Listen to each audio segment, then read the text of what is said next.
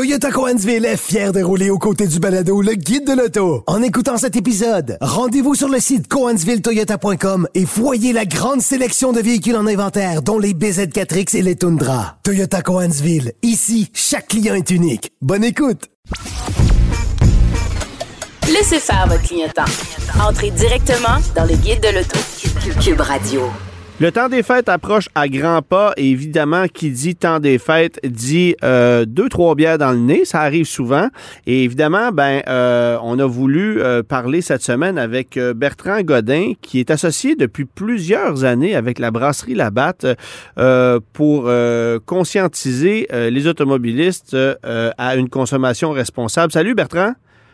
Hey, salut Antoine. Bon, écoute, euh, euh, t'es à jeun là, pour la pour la pour l'entrevue? Tout va bien? Oui? oui, oui, oui, oui, oui hein, je, suis à jeun, il n'y a aucun problème là-dessus.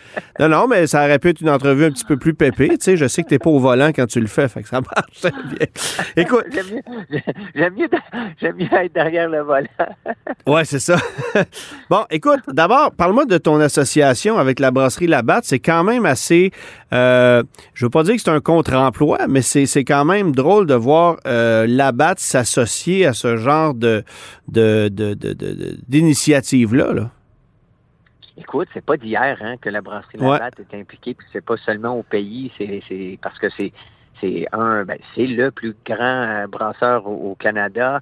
Et puis euh, en 2003, j'avais fait une tournée justement avec la brasserie Labatt pour faire le message aux gens de se préparer quand vient le temps de fêter, de s'abstenir de prendre le volant lorsqu'on a seulement un verre d'alcool.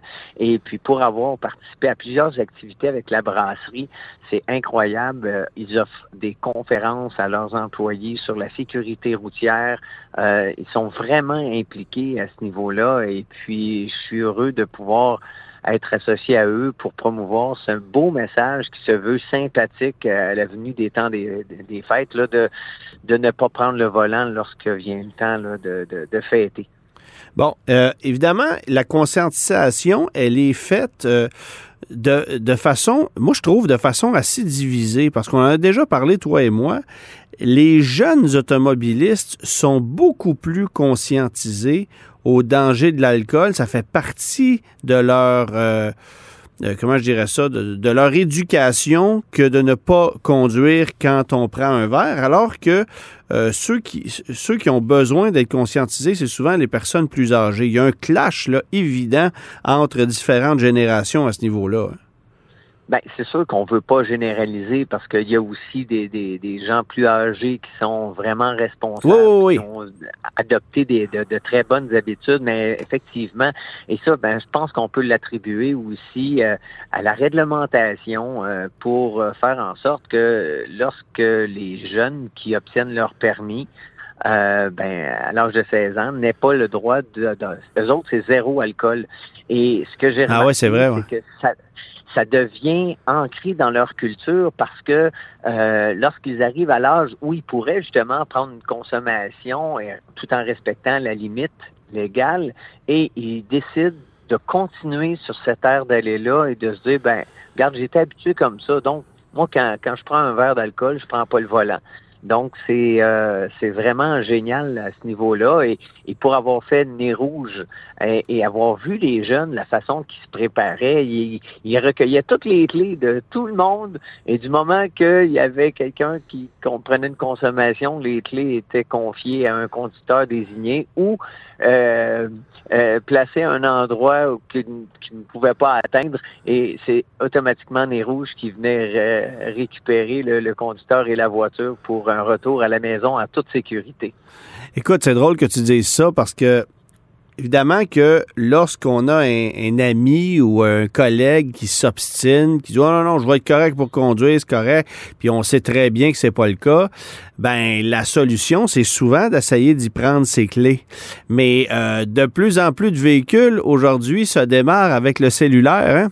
Alors euh, c'est une chose de prendre les clés, mais c'est une autre chose de réussir à obtenir le cellulaire de la personne là.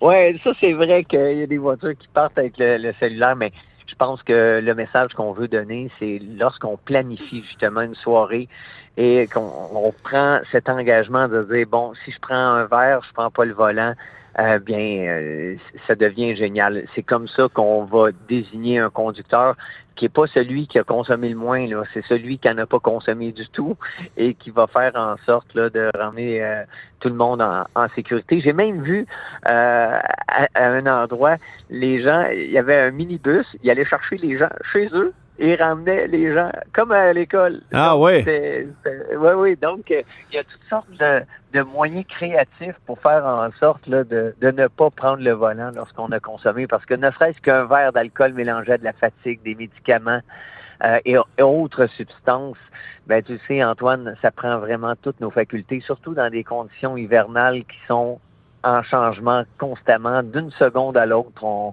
on a beaucoup de d'observation, d'analyse à faire. Et c'est exactement ce que l'alcool fait, de ralentir le processus de vision, d'attention et d'analyse. Ben, puis tu sais, on parle, d'alternatives euh, de transport. Bon, évidemment que Nez Rouge, c'est connu depuis, euh, euh, très longtemps. On sait que ça a fait ses preuves. sauf que c'est limité, évidemment, au temps des fêtes. J'ai trouvé aussi assez intéressant, il y a une compagnie lavalloise dont j'oublie le nom. Elle, ce qu'elle a fait, c'est qu'elle a organisé un party de Noël. Il y a 80 employés. ils ont loué deux autobus, sont allés chercher les gens à domicile, les ont amenés de Noël. Il y avait quatre consommations gratuites. Après ça, si tu en voulais plus, ben, euh, tu payais tes consommations, mais il n'y avait aucune voiture sur place. Tout le monde était, tout le monde était transporté en autobus sans exception. Fait qu'il y avait, on réglait le problème à la base parce qu'en tant qu'employeur, j'imagine que tu veux pas justement te retrouver avec un scandale de, de, de, de, ce genre-là, puis tu veux la sécurité de tes employés aussi. Là. Alors, c'est, souvent un truc euh, auquel on pense pas, mais oui, d'avoir des, des solutions de transport alternatives pour euh, fêter dans le temps des fêtes, c'est, c'est quand même bien important. Mais c'est pas juste le temps des fêtes, ça peut arriver à l'année longue. Alors à ce moment-là, faut quand même là on en c'est drôle parce qu'on en parle tout le temps uniquement dans le temps des fêtes, mais en vérité là, c'est vrai au mois d'avril, c'est vrai au mois de juillet là. Ben, ces, ces discours-là qu'on a, euh, ces réflexions-là qui sont partagées à travers la population, on voyait pas ça dans les années 70, 80 et même 90. Donc, c'est pour ça que je trouve ça vraiment génial que les gens y adhèrent et euh, ça devient euh, vraiment, c'est comme ça qu'on améliore le bilan. Oh oui, absolument. Bon, évidemment, on, parlait, on parlait de, conscientisation. Euh, tu sais, on à une certaine époque, on disait à la blague, euh, t'habites à combien de temps d'ici? Ben, à deux bières. C'était vraiment... Il y, a, des régions au Québec qu'on nommera pas où euh, c'était très, très, très commun là, de, de, de, voir des gens avec une bière entre les deux jambes. Heureusement, c'est terminé depuis belle lurette. Mais on a, on a peut-être pas encore euh, de données précises. Je, trouve qu'on manque encore un peu d'informations sur l'impact que l'alcool peut avoir sur nos facultés. Puis, on sait ce que ça veut dire 0.08 parce qu'on sait que c'est la limite légale, mais qu'est-ce que ça veut dire 0.08 concrètement pour un homme, pour une femme? Euh, euh le facteur d'impact varie d'une personne à l'autre, même de, de l'état d'une personne à l'autre. Si tu es plus fatigué, l'impact va être plus fort. Il y a tout ça aussi qu'il faut comprendre, je pense, un peu mieux. Là. Et c'est la raison pour laquelle c'est plus simple de se dire bon, je prends pas d'alcool du tout parce qu'effectivement, selon le poids, euh, selon l'état physique, psychologique de la personne, euh, effectivement, il y a une grande variété. Et puis malheureusement, ben, souvent les gens ben, prennent une consommation, deux consommations, puis ils se sentent bien ils se sentent pas chauds comme tel. Ouais, ouais. Et puis là, ils se disent, ben non, je suis capable, je suis capable de conduire, pas de problème. Et là, quand ils arrivent dans un barrage, par exemple, là, ils commencent à avoir un petit doute que peut-être euh, ils sont peut-être sur le bord, donc il y a un petit stress.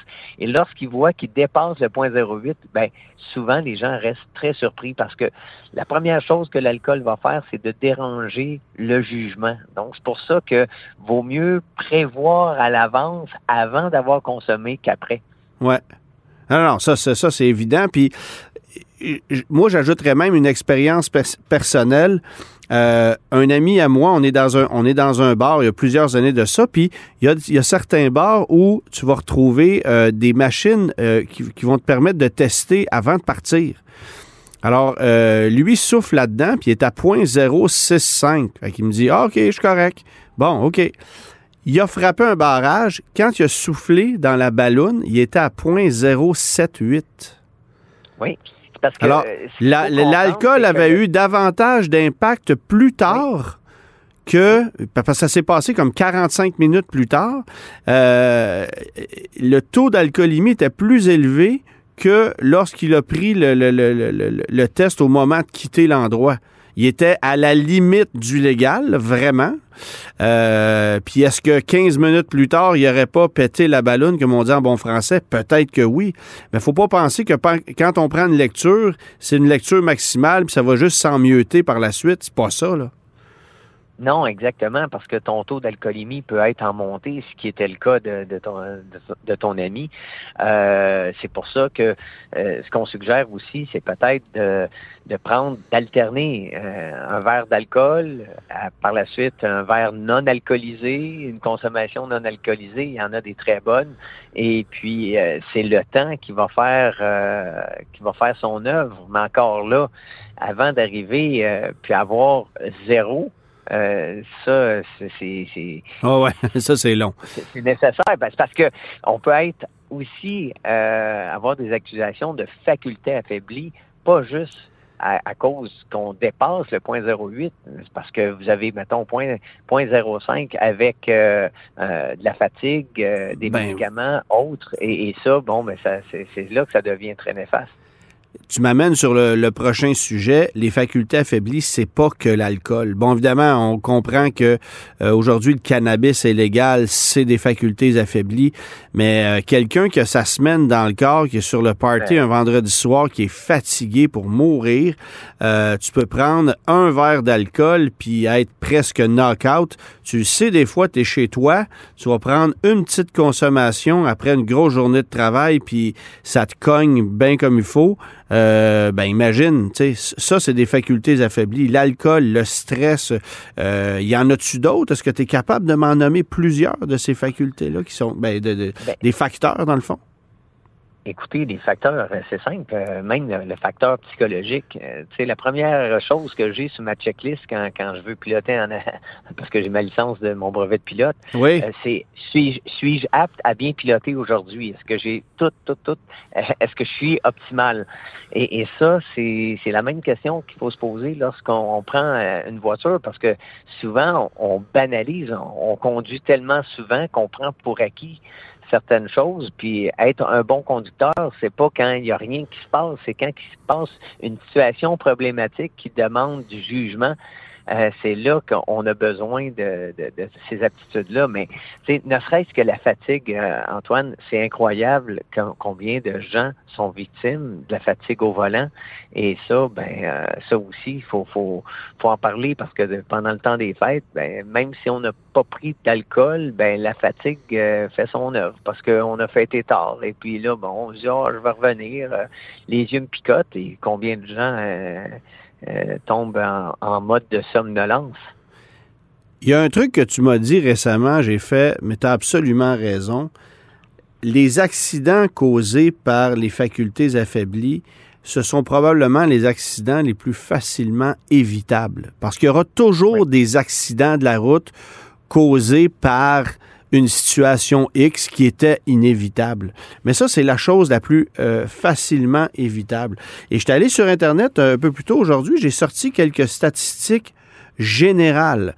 Euh, entre 2015 et 2019, au Québec, il y a eu 85 décès sur les routes en moyenne par année causés par l'alcool au volant et 220 blessés gravement.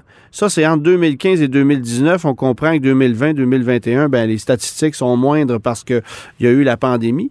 Mais euh, c'est 85 décès qui auraient pu être facilement évitables. Et là, évidemment, les blessés, ben, euh, la liste peut être très, très longue parce qu'on parle uniquement de blessés gravement, mais euh, une blessure légère, ça peut aussi s'accompagner d'une euh, comment je dirais bien ça, d'une convalescence un peu plus longue aussi causée par l'aspect psychologique de la chose. Fait que, bref, euh, ça, ça a de gros impacts.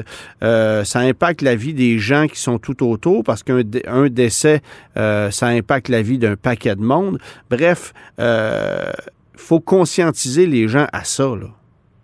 Il ben, faut continuer de, de, lancer ce message-là, puis de, de prendre les stratégies, de passer à l'action. Et ça, ben, on voit un changement. Puis c'est encourageant, mais effectivement, ça sera toujours euh, un décès, ça sera toujours un décès de trop. Et comme tu l'as dit, euh, c'est euh, c'est tellement facile à éviter. Puis aujourd'hui, évidemment, les voitures sont plus sécuritaires que jamais, mais à une certaine époque, euh, quand tu avais un accident, ben ça pouvait être fatal beaucoup plus facilement, mais la force du nombre, euh, on en a déjà parlé. Euh, aujourd'hui, il y a une densité de circulation, il y a beaucoup plus d'automobiles sur les routes. Alors, les risques mm. de. C'est pas juste des risques de se blesser soi-même, c'est de blesser beaucoup d'autres gens.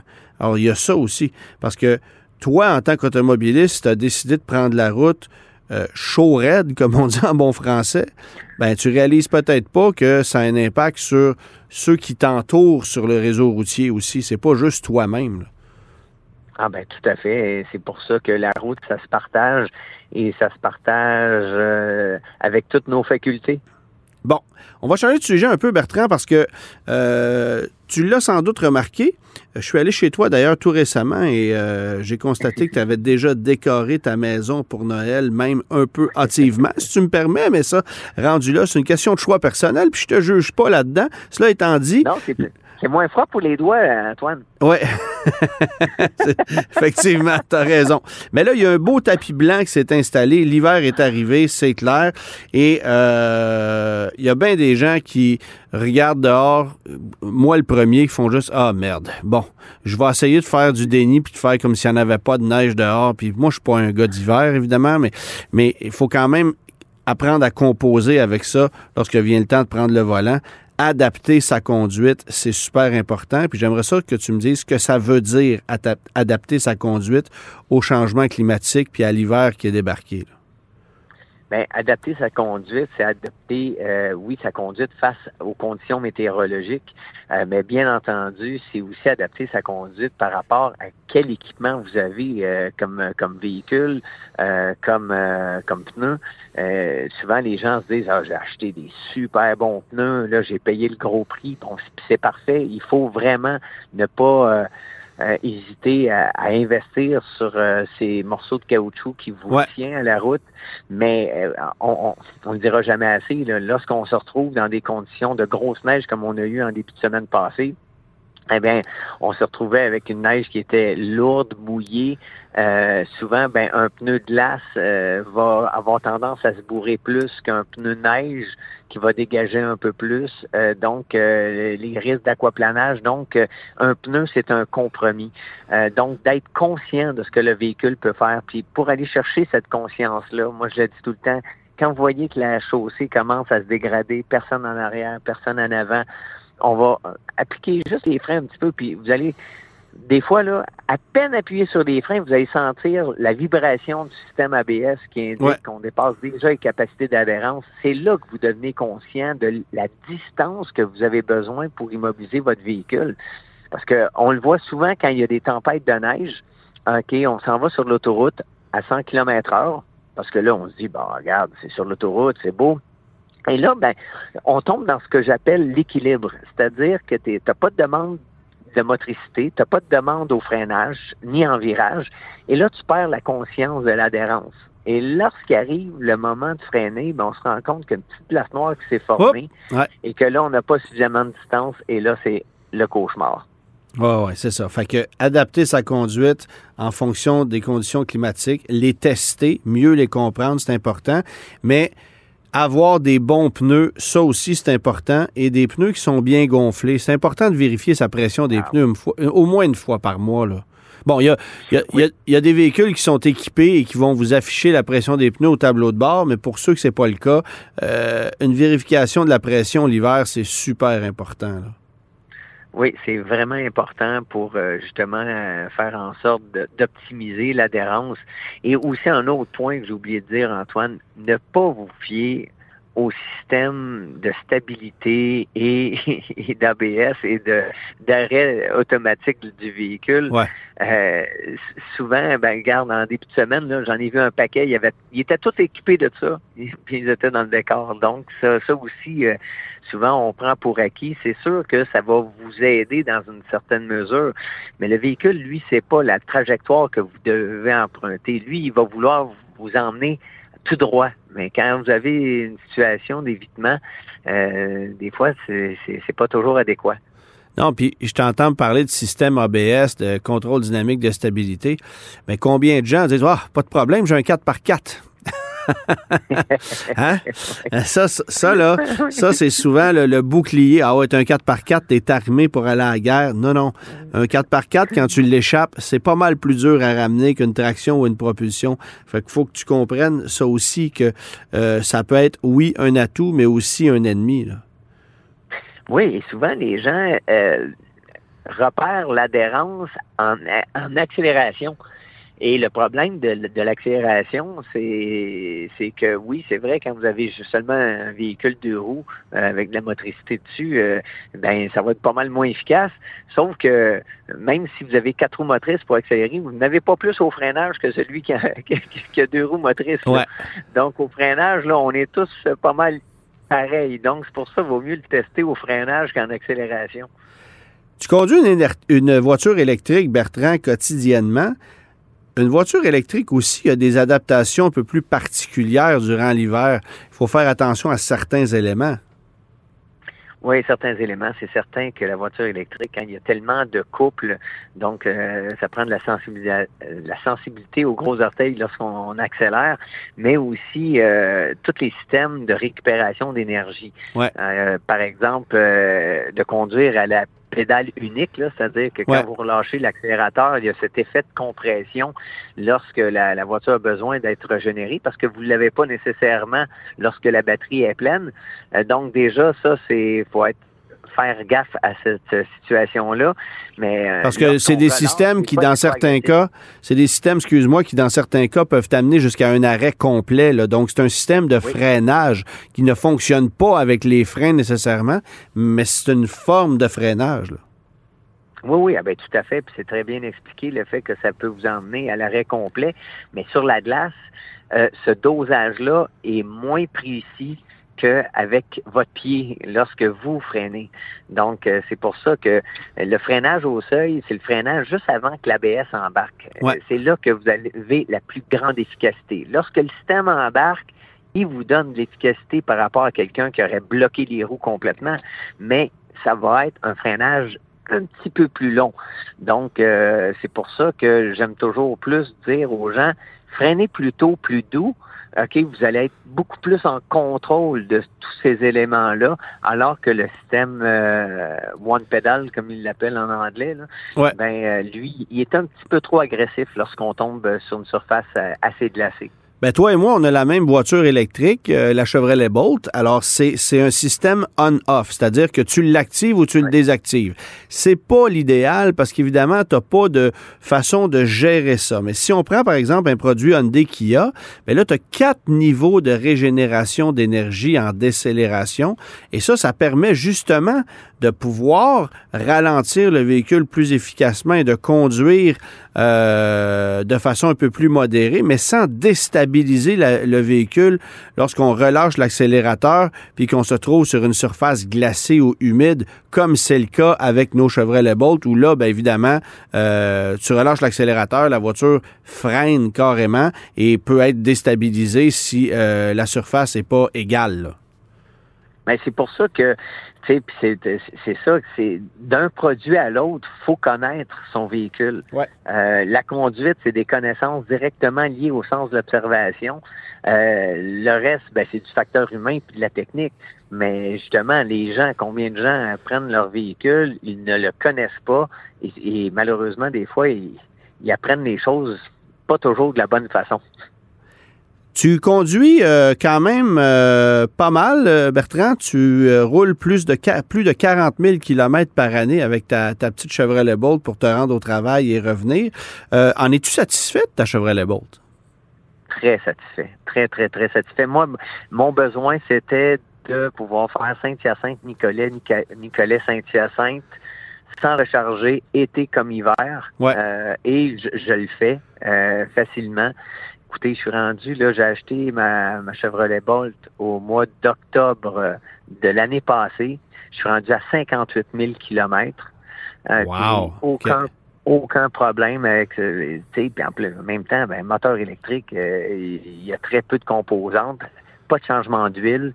Euh, je vous dis pas le nombre d'essence que j'ai sauvé. Ah ben oui. Euh, euh, c'est incroyable. Donc, ça, ça m'aurait coûté, avec une petite voiture, ça m'aurait coûté à peu près 32 dollars par jour.